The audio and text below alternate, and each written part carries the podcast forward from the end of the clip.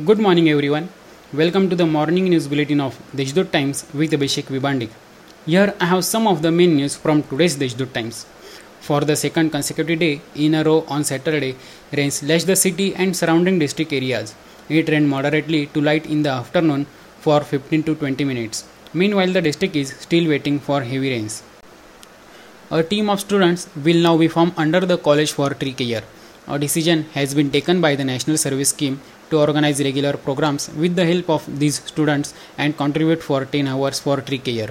Accordingly, the colleges are instructed to take regular action regarding the responsibility of tree conservation. Last year, the district administration successfully conducted the Lok Sabha and Vidhan Sabha elections. Even in the event of floods and untimely calamities, the district administration handled the situation with proper planning to prevent loss of life and damage.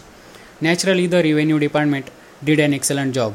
The officers and employees who are doing good administrative work will be honored tomorrow, August 3, to mark the Revenue Day.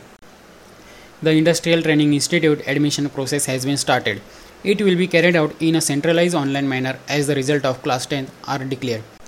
Applications for this admission process will be available on the website admission.dvet.gov.in from 1st August.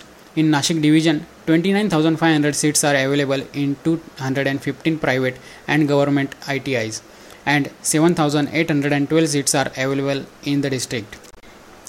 Eid al-Adha or Bakri Eid was celebrated on Saturday was a subdued affair with most people choosing to pray within the safety of their homes.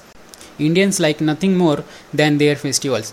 They celebrate brotherhood and bring communities together. However, COVID 19 has been dampener on festivities this year, making it tough for people to meet and enjoy the spirit of the occasion. These are some of the main news. For more, log on to deshdoot.com. Stay home, stay safe, have a nice day.